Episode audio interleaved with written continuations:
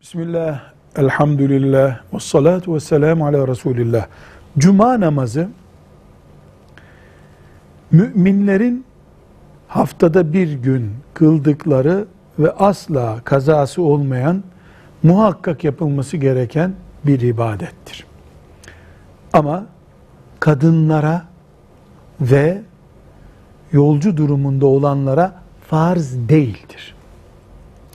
Efendimiz sallallahu aleyhi ve sellem zamanında kadınlara cuma namazının farz edilmediğine dair elimizde hadis-i şerifler var, bilgiler var.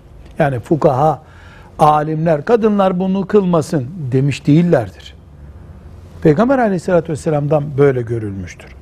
Allahu Teala Kur'an'ında cuma namazı kılın buyurdu.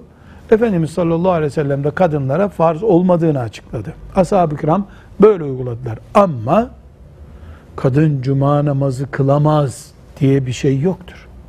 Kadın cuma namazına gidebilir. Cami müsaitse, hutbesini dinlemek için, sevabını kazanmak için kadın cuma namazı kılabilir. Kılarsa makbuldür ama kılması farz değildir. Velhamdülillahi Rabbil Alemin.